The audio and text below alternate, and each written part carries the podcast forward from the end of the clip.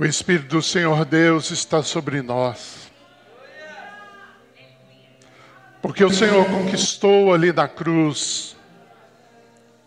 É para você e é para mim.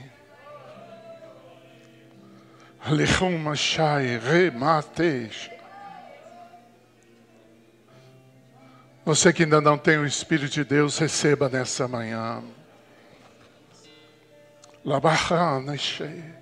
Porque sem Ele nada podemos fazer. Sem o Senhor nada podemos fazer.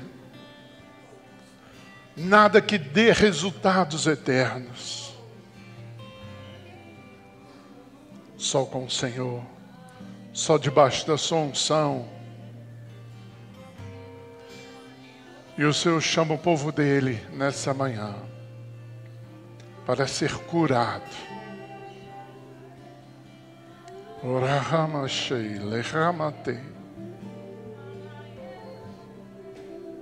Para se render ao Espírito de Deus nessa manhã.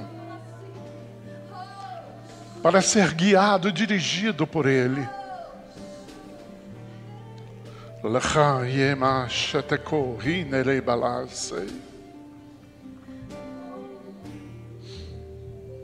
O Senhor está chamando um povo santo, uma noiva preparada para se encontrar com Ele. Uma noiva que é o arauto dele aqui na terra, que proclama o ano aceitável ao Senhor nessa manhã. O Senhor quer trocar suas vestes nessa manhã, meu irmão por uma veste branca, pura, limpa, porque foi alvejada no sangue do Cordeiro.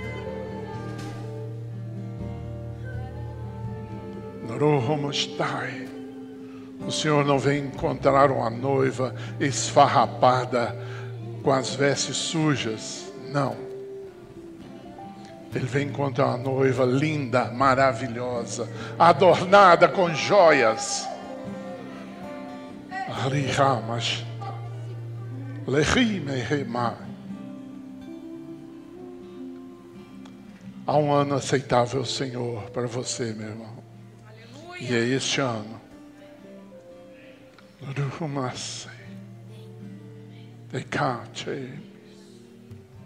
Tema o Senhor todos os dias da sua vida. Temamos ao Senhor. E mais nada. Não precisamos temer o diabo, não precisamos mundo, mas precisamos temer o Senhor. Porque esse é o princípio da sabedoria. E a sabedoria é o Senhor. e o Senhor sopra sobre nós nessa manhã esse espírito de sabedoria, para entendermos o que Ele escreveu na Sua palavra. Em nome de Jesus. Amém. Pode se sentar, querido.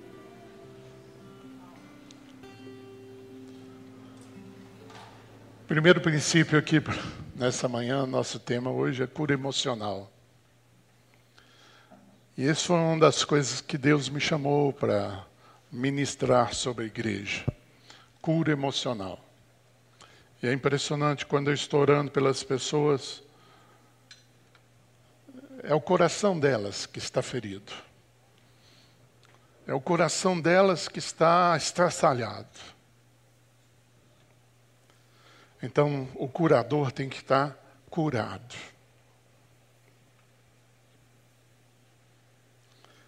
Se você quer ser liberto, precisa de um coração quebrantado. Sem coração quebrantado, eu lembro que eu e minha esposa trabalhamos com libertação muito tempo. Mas tinha as pessoas que vinham até a gente, a gente expulsava os demônios. Passava um mês, a pessoa voltava toda empinhada de demônio de novo. E eu comecei a ficar chateado com aquilo. Falei, meu Deus, dá um trabalho. Pessoa rosna, é, né? quer te matar ali na hora. Mas é porque não vem com o coração quebrantado. Eu lembro de uma, uma moça que nós atendemos uma vez. Ela estava lá sendo atendida, aí bateram lá na porta de onde a gente estava atendendo ela. Falou assim: ó, quebraram, assaltaram o seu carro lá embaixo. Você, você vai lá correndo. Ela falou: só sai daqui a hora que eu estiver liberta. Aí bateram de novo, a polícia está lá te esperando. Ela falou: só saio daqui a hora que eu estiver liberta. Acabou a libertação dela, saiu, foi lá, resolveu o problema. Coração quebrantado. Isso é um processo na nossa vida. Primeiro, você tem que ter fé. Isaías se levantou para falar três coisas para Israel. Primeiro, o pecado de Israel. A segundo, a falta de fé. E a terceira, a volta do Messias. A vinda do Messias, que para nós hoje é a volta. Então você precisa crer, você precisa entender que Jesus pode curar o seu coração nessa manhã. Segunda coisa que você precisa, persistência. Tem gente que vai, vai, ah, fui lá, nada aconteceu. fui na igreja domingo, saí do mesmo jeito. Porque você não teve um coração quebrantado. Porque o Senhor está falando todo o tempo, Ele está falando através dos cânticos, através das orações. Terceira coisa que você precisa: submissão. Submissão. Submissão ao seu líder, submissão ao seu esposo, submissão ao seu pai, sua mãe. Nós vamos estar falando um pouquinho dos jovens aqui. Os jovens aí, prepare o lomba aí hoje. Qual a diferença de tratamento e cura? O tratamento é a eliminação dos sintomas sem acabar com a causa dos mesmos. É o que nós estamos vivendo hoje. Você vai lá no médico, fala assim, eu estou com uma dor aqui. Ele fala, vou te dar um, um Dorflex. Aí você toma aquele negócio, melhor. Fala, ah, bom de novo. Semana que vem volta o mesmo problema. Você vai lá nele, ele fala para você, toma um outro comprimido para tirar a dor. Mas a causa ele não vai. Hoje nossos médicos estão colunhados com a indústria farmacêutica. E eles não querem te curar. Estou generalizando, irmãos, tem exceções aí, muitas. Mas eles não querem te curar, eles querem resolver o seu problema imediato. Porque a cura é a eliminação das causas do sintoma. Ele vai lá, na, o que está provocando aquele sintoma? Ele vai lá e cura aquilo. Daquilo que produz sofrimento, do que produzia os sintomas. Esta é a cura. E Deus quer te curar aqui nessa manhã, querido. Amém? Verso 2 diz assim: Para proclamar o ano da bondade do Senhor e o dia da vingança do nosso Deus, consolar todos que andam tristes.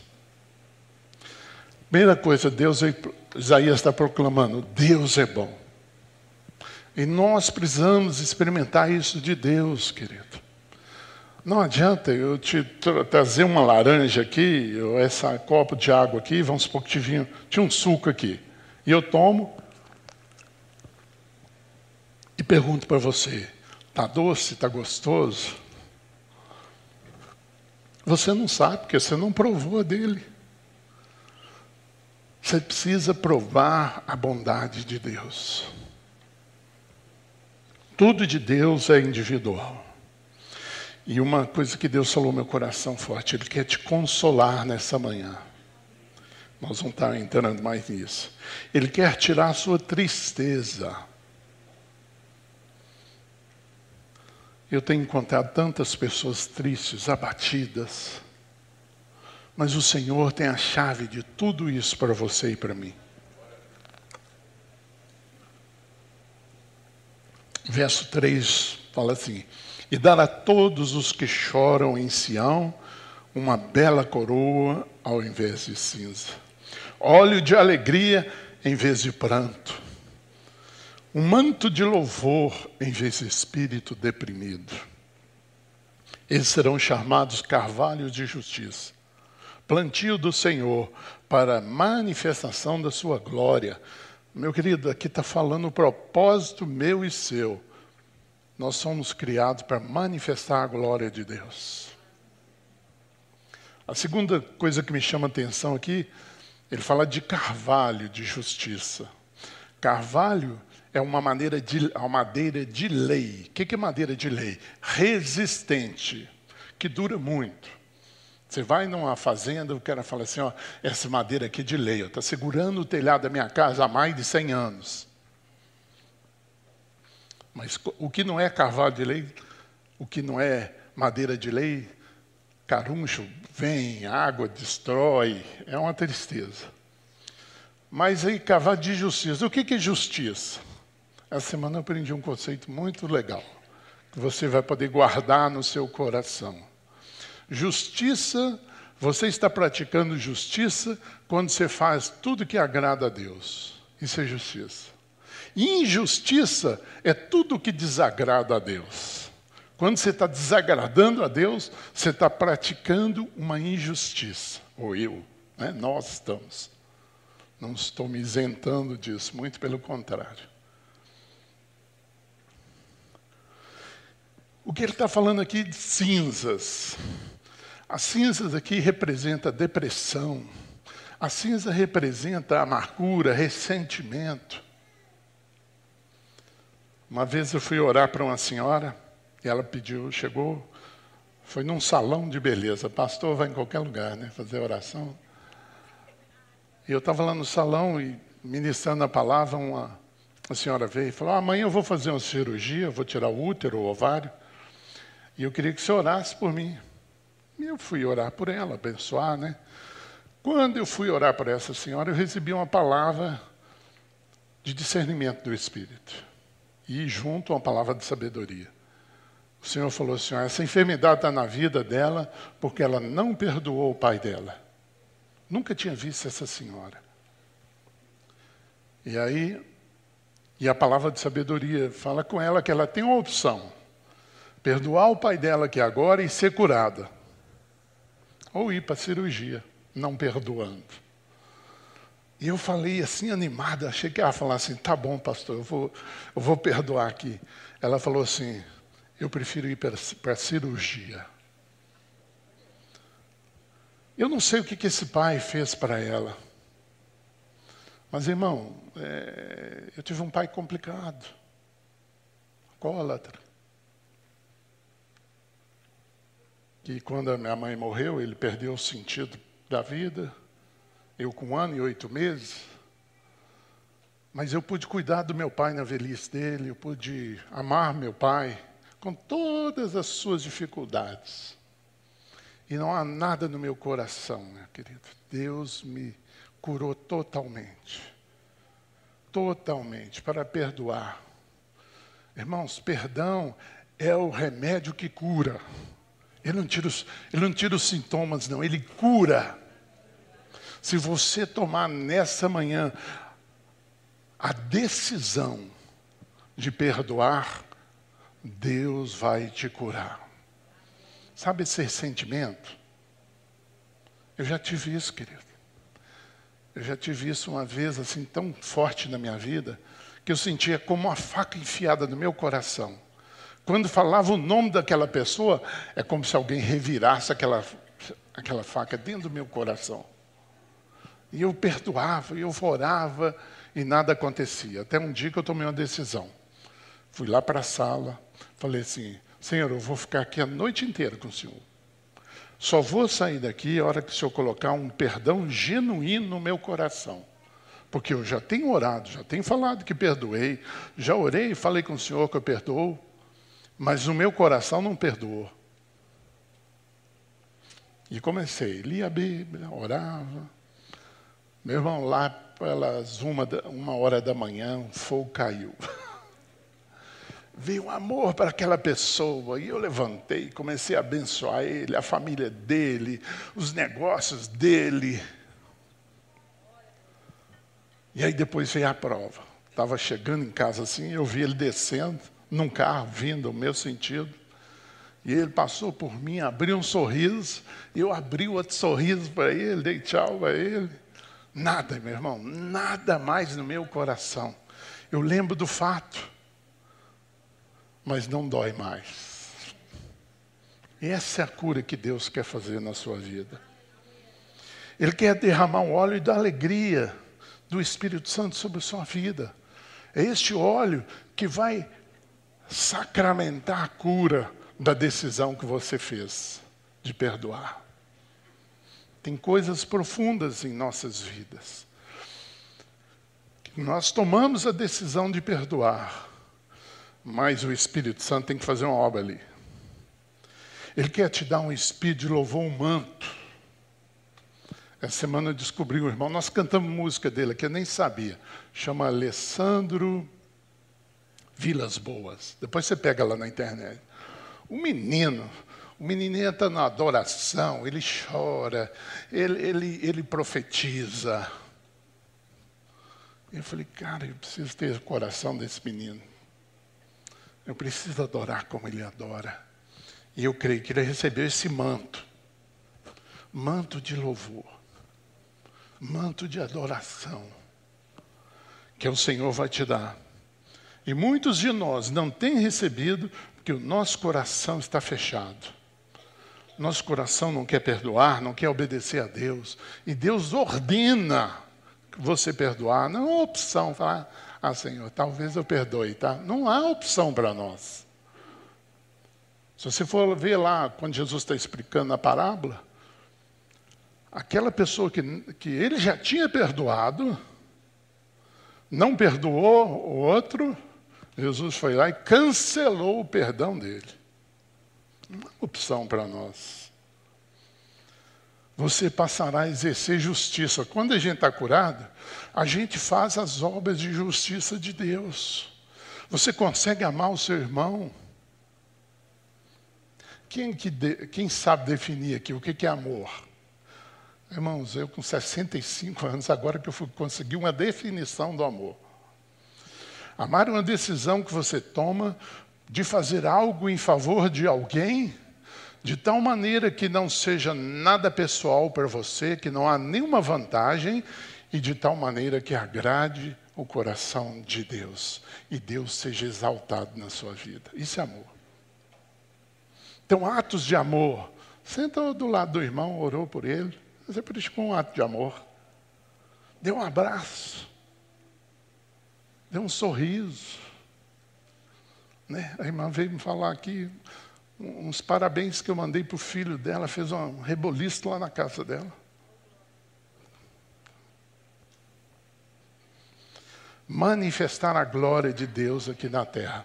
Esse é o propósito que eu e você fomos chamados. Meu irmão, você com o coração ressentido, magoado, triste, a maldição vem sobre a sua vida, meu irmão. Você chama enfermidades para você. Agora você com o coração curado, você pode abraçar qualquer um, você pode profetizar para qualquer pessoa, você pode amar qualquer pessoa, e Deus vai ser glorificado na sua vida. Então é isso que o Senhor quer, quer tirar cinzas. Eu sei, irmão, que alguns de vocês estão com luto aí, perdeu alguém querido. Mas há um óleo de alegria, mesmo para nós que estamos em luto. Um óleo do Senhor precioso.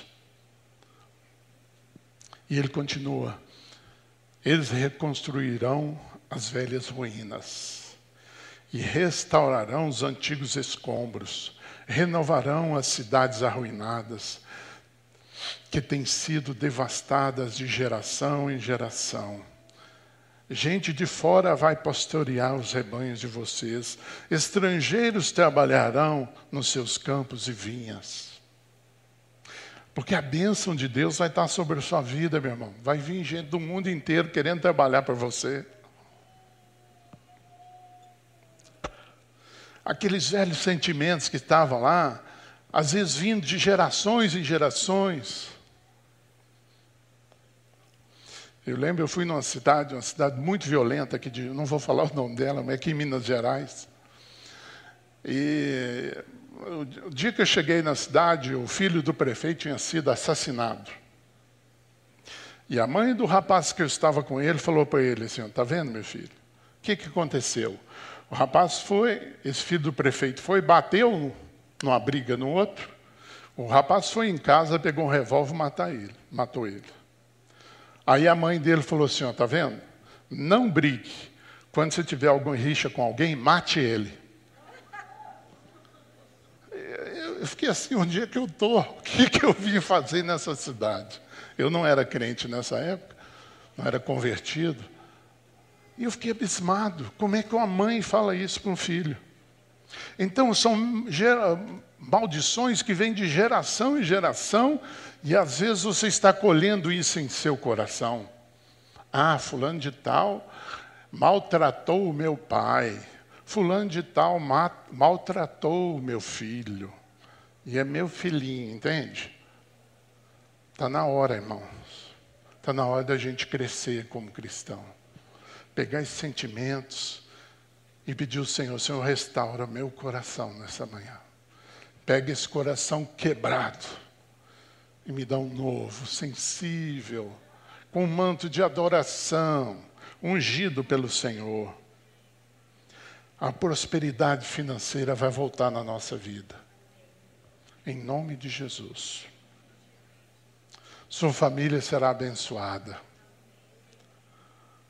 Seus filhos voltarão para o Senhor, aqueles que estão fora, em nome de Jesus. Tudo aquilo que você plantou na vida deles vai colher, vai dar fruto um dia, em nome de Jesus. Em nome de Jesus. Seus filhos prosperarão. Está vendo? Está com um asterisco ali. Quando eu coloquei esse, eu estava fazendo isso tudo, eu coloquei, e depois eu pensei, eu falei, meu Deus, isso vai trazer um peso sobre a vida dos meus irmãos que não tem tamanho. Por quê? Porque muitos dos nossos filhos não estão prosperando. E eu falei, Senhor, eu vou tirar isso da minha mensagem. Mas o Espírito Santo me ajudou. Falou, fala para os pais que há um motivo para os seus filhos não prosperarem.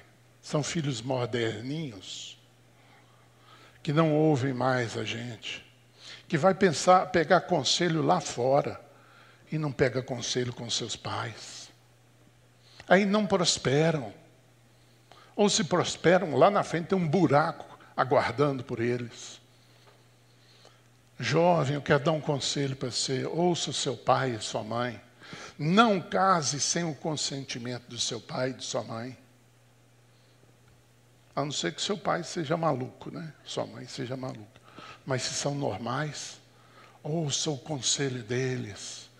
Quando ele falar que aquela moça não é boa para você, não case com ela. Estou cansado de atender gente no gabinete falando bem que a minha mãe falou, não casa com esse miserável.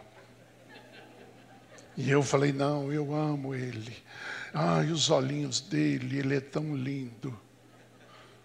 Mas não presta, minha filha, mas eu amo ele. Eu vou dar conta dos defeitos dele.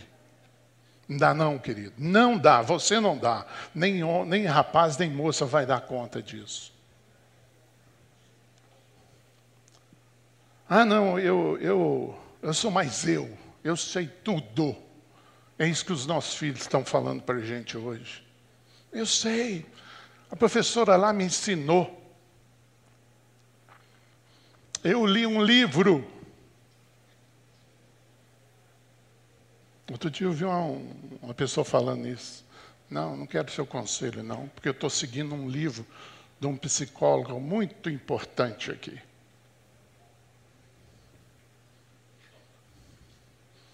Nada contra os psicólogos, viu, irmão? Mas ao ouvir seu pai, sua mãe em primeiro lugar, eles vão dar bons conselhos para você. Não tem ninguém que te ama nessa terra mais do que seus pais. Mesmo que você seja o pior filho, talvez seu pai te ame mais do que os outros filhos, você sendo o pior filho. Ele dedica mais tempo para você, mais oração para você. Eu vi na rede social que é assim que faz, não é do jeito que você está falando, não. Não consulta os pastores, A pessoa chega para a gente, pastor, vim comunicar com o senhor aqui que eu vou casar com essa moça. Olha, você está comunicando e não quer minha opinião, não é? Aí quando ele faz isso, eu falo assim, sua mãe já, seus pais estão concordando? Os pais dela estão tá concordando? Os sinais, você viu os sinais? Eu sei tudo, entendeu? Não preciso dos conselhos dos meus pais. Meus queridos, eu resumi aqui em poucas palavras porque os nossos filhos não prosperam. E vai olhar a história dos que não estão prosperando, você vai ver exatamente isso. Exatamente isso. Verso 6: Mas vocês serão chamados sacerdotes do Senhor. Oh, aleluia! Ministros de Deus. Vocês se alimentarão das riquezas das nações e no que era o orgulho delas, vocês se orgulharão. Tudo que tem de bom lá nos Estados Unidos vai vir para você. A da Austrália. É, pega um país que está próspero, vai vir para você. Se você for um carvalho de justiça de Deus. Se você obedecer a Deus, se você seguir os seus preceitos, Vai vir bênção sobre a sua vida, meu irmão. Vai vir, com certeza. Sacerdócio real, né?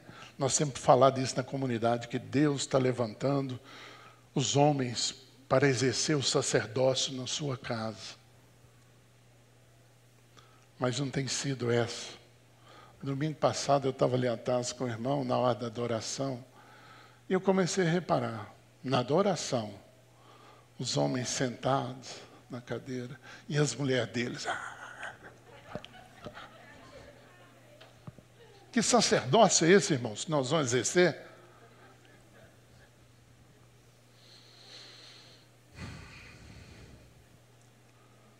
Meu querido, seja o, o sacerdote de Deus. O sacerdote de Deus vai ministrar lá no santo lugar. É lá que ele vai trabalhar, servir a Deus ali. Não é lá no átrio, não, e falar para sua mulher, vai lá, vai lá para o santo lugar e eu fico aqui. Não. Você vai ser chamado ministro do Senhor. Ministro de fogo do Senhor. Labaredas de fogo vão vir de você. Quando você falar, as águas vivas vão fluir através da sua vida você vai ministrar cura, você vai ministrar libertação aos cativos, você vai ministrar o Evangelho, as boas novas que Jesus veio para resolver todo o problema que tínhamos com Deus, todo o problema que tínhamos com o pecado, com a falta de fé, com a falta de esperança. Verso 7: Em lugar da vergonha que sofreu, o meu povo receberá porção dupla. Essa porção dupla é porção dupla do Espírito, mas é porção dupla também dos bens. Ele está tá invocando aqui a bênção que está sobre o primogênito. Vamos supor que na, na, numa família tinha três filhos, o primogênito e os dois. Quando ia dividir herança, em vez de ser 33% para cada um, eles dividiam por quatro. O primogênito ficava com 50% e os dois restantes 25% cada um. É isso que está falando aqui para você. Mas aí você fala assim, pastor, quando foi, foi, foi dividir herança lá da minha família, eu fiquei com a menor parte. Querido, isso é, é bênção de Deus, é Deus falando para você, ó, essa, essa menor parte aqui vai ser maior do que todos eles se você crê no Senhor. Se você honrar o Senhor, se você não entrar na justiça contra os seus irmãos que estão passando você para trás, haverá bênção sobre a tua vida. Tem um caminho sobremodo excelente para andarmos, irmãos. Agora vou entrar na justiça contra um irmão meu que ficou com o melhor lá? Deixa ele, abençoe ele, fala, está abençoado em nome de Jesus. Vá em paz, meu irmão. Aqui está tudo certo, porque a bênção do Altíssimo está sobre mim. O Senhor me ungiu para prosperar. Esse pouco aqui vai virar muito, porque há uma unção sobre mim. Porque eu estou assim, ó, carne e unha com, com Ele. Isso aqui está falando é uma promessa de honra em lugar de humilhação. Meu querido, nós vamos ser humilhados. Isso é uma realidade. Aceite, o Senhor me ensinou isso, aceite a humilhação pela qual você está passando. E você vai ver a honra de Deus depois. Não é do homem, é de Deus. Às vezes a gente fica esperando a honra do homem. Está tudo errado. Sua vida não está aqui, querido, sua vida está lá. Seu endereço não é aqui, o seu endereço é lá. Quando não entendermos isso, e Ele vai derramar alegria no lugar de tristeza. Quando você é humilhado, aí vem aquela tristeza, você entrega para o Senhor e você vai receber a alegria dele. Sabe o que é isso? É como se os, hoje você está andando debaixo dos problemas, está até pesado. Quando vem a unção de Deus, você começa a andar sobre eles. Aí só, você fica alegre, não tem mais peso nos seus ombros. Porque eu, o Senhor, amo a justiça e odeio o roubo e toda maldade. Em minha fidelidade os recompensarei, com eles farei aliança. Os seus descendentes serão conhecidos entre as nações, a sua prole entre os povos. Todos que os virem reconhecerão que eles são um povo abençoado pelo Senhor meu irmão, se alguém vai na sua casa e não sente assim uma pontinha de inveja, tem algo errado com você. Ao que chegar na sua casa e ver a harmonia entre você e seu esposo, entre a esposa e os filhos, eles vão falar: Hum, queria ter isso lá em casa. Queria ser assim. A bênção tem que estar na sua casa. A bênção tem que estar nos relacionamentos de esposas e, e maridos. Todo roubo, isso que está falando nesse texto aqui, todo roubo e maldade que você sofreu, você será recompensado. Eu tenho muito tempo que eu não sou roubado, mas os irmãos que me conhecem aqui sabem, eu era tão ousado que eu dava o dízimo sobre o roubo. Me roubou mil reais, dízimo de cem reais era do Senhor. Sabe por quê? Porque eu tinha plena convicção que Deus ia me mandar muito mais do que roubar de mim. Sempre foi assim. Sempre foi assim. Vou contar uma pequena experiência. Eu conheci a Rosângela, eu, eu ganhava acho que um salário e pouco. E eu comecei a juntar dentro do meu guarda-roupa, não tinha conta bancária, comecei a juntar o dinheirinho para uma viagem que a gente ia fazer para Cabo Frio com os pais dela. Uma semana antes eu falei assim, eu vou lá no guarda-roupa conferir o dinheirinho meu, que eu vou viajar, chegar lá para a Rosane e falar, seu cara, eu que vou pagar tudo. Olha que eu olho dentro do armário, cadê meu dinheirinho? Zerado. E tinha um rapaz que morava comigo, Deus falou assim, ah, ele roubou o seu dinheirinho. Eu não falei nada com ele, irmãos. Eu abençoei ele, em nome de Jesus. Eu falei, Senhor, a viagem está chegando, como é que eu vou fazer?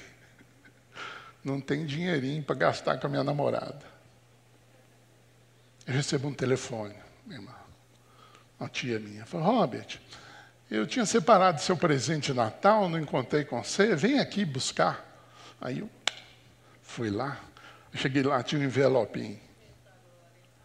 Irmãos, era muito mais do que me roubaram, mas muito mais.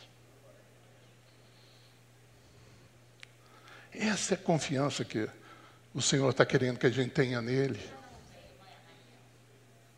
Seus descendentes serão conhecidos como abençoados. Eles vão olhar para os seus filhos e falar assim: esse filho será abençoado. Vai ser.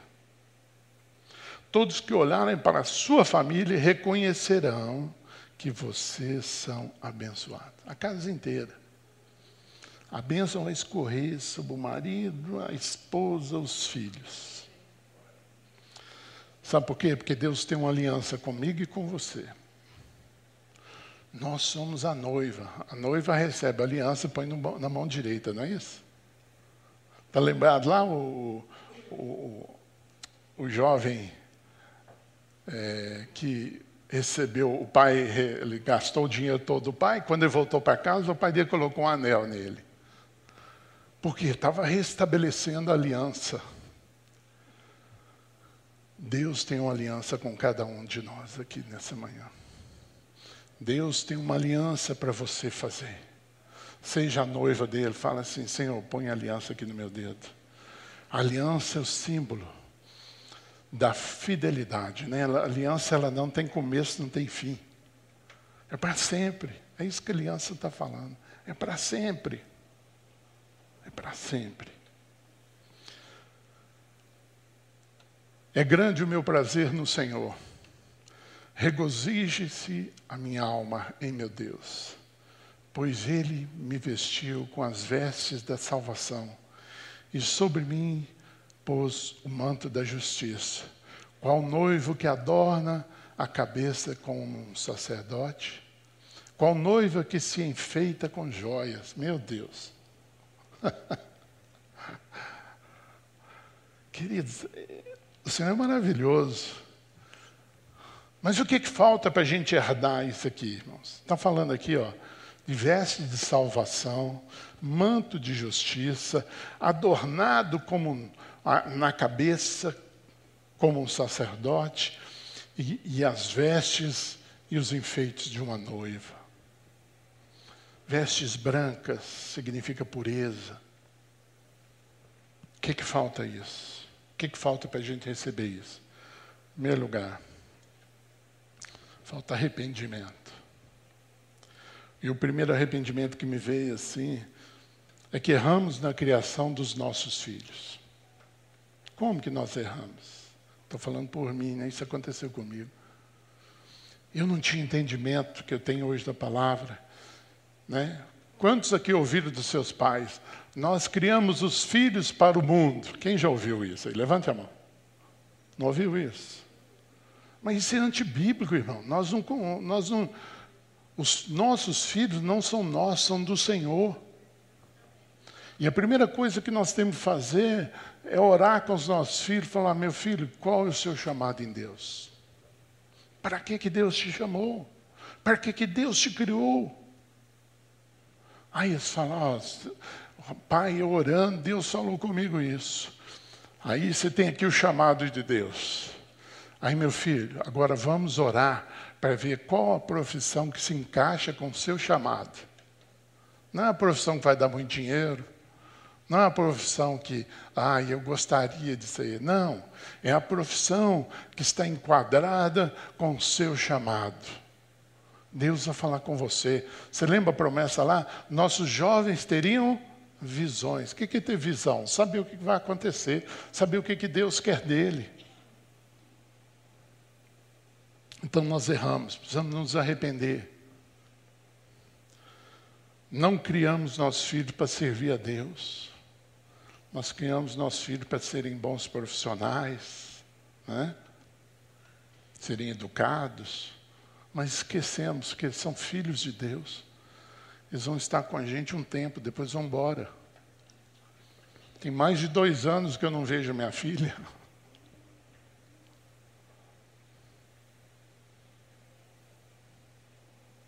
É meu, é do Senhor.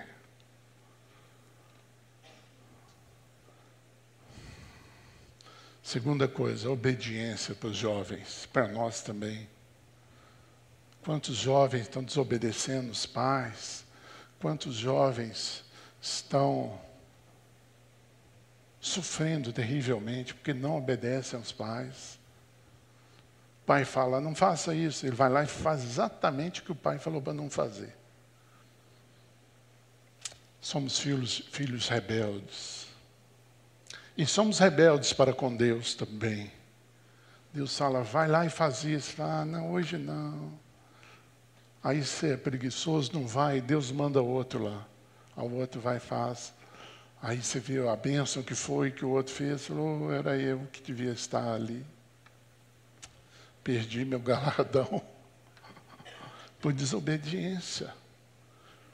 Uma coisa que eu admiro, quando eu leio na Bíblia que Deus falou assim, fulano, você foi chamado. Ele tá, vamos embora. Aí, não sei, talvez seja um pouco da minha história. Né? Vamos, estou com o Senhor. Agora, não, Senhor, peraí, espera um pouco. Espera um pouquinho. Não podemos ser assim, meu irmão. Obediência na hora.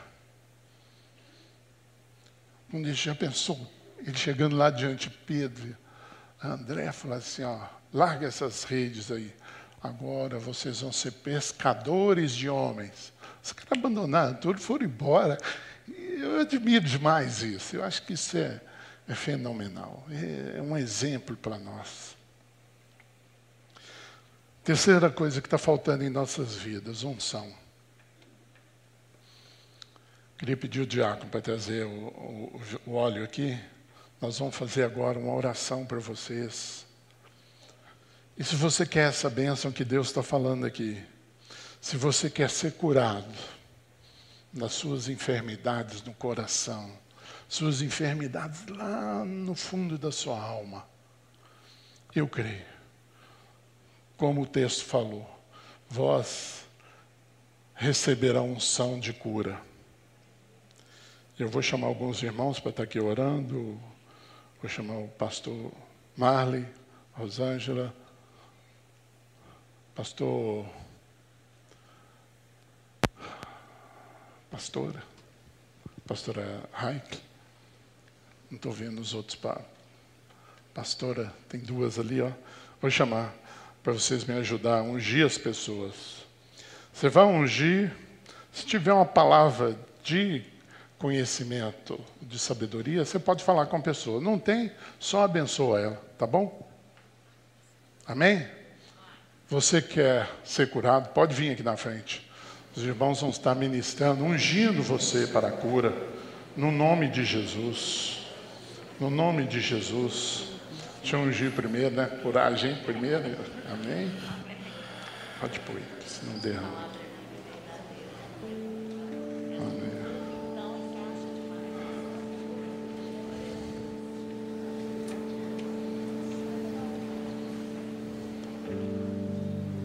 Amém. Os irmãos estão ministrando aqui já, né?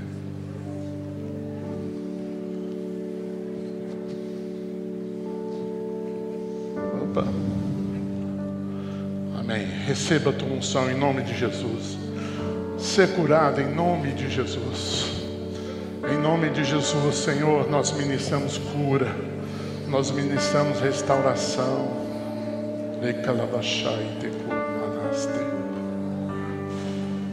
Ser cheia do Espírito Santo. Ser cheia do Espírito Santo e ser curado em nome de Jesus. Cura, Senhor, todo passado sofrido todo roubo, toda perda que sofreu, em nome de Jesus. Receba cura na sua alma, receba cura nos seus sentimentos, em nome de Jesus. Em nome de Jesus. Em nome de Jesus. Em nome de Jesus, receba cura, ser curada, ser cheia do Espírito Santo. Senhor te unja. Em nome de Jesus. nome de Jesus, receba cura, receba restauração. Em nome de Jesus, receba cura e restauração. Em nome de Jesus, receba cura e restauração. Receba o poder de Deus para viver uma vida santa, próspera, em nome de Jesus. Ser ungido em nome do Pai, do Filho e do Espírito Santo. Receba cura nas suas emoções, na sua alma Que seu coração seja totalmente restaurado em nome de Jesus. Em nome de Jesus. Em nome de Jesus. Receba cura na alma, cura dos sentimentos, cura no coração, das perdas, no roubo, da traição, em nome de Jesus. Ser curado, ser restaurado, seja próspero na sua casa, seja próspero nos seus negócios, seja próspero como sacerdote, em nome de Jesus. Em nome de Jesus. Em nome de Jesus. Eu ministro agora a unção. Eu ministro cura. Tudo que você perdeu, tudo que você sonhava, que acabaram com seus sonhos, serão restaurados pelo Senhor. Porque você foi escolhido para levar a glória de Deus. Você foi escolhido para manifestar a presença dEle aqui na terra. Receba a tua unção em nome de Jesus. Receba cura em nome de Jesus, cura física em nome de Jesus. Receba cura na alma, nos sentimentos, nas emoções em nome de Jesus. Em nome de Jesus.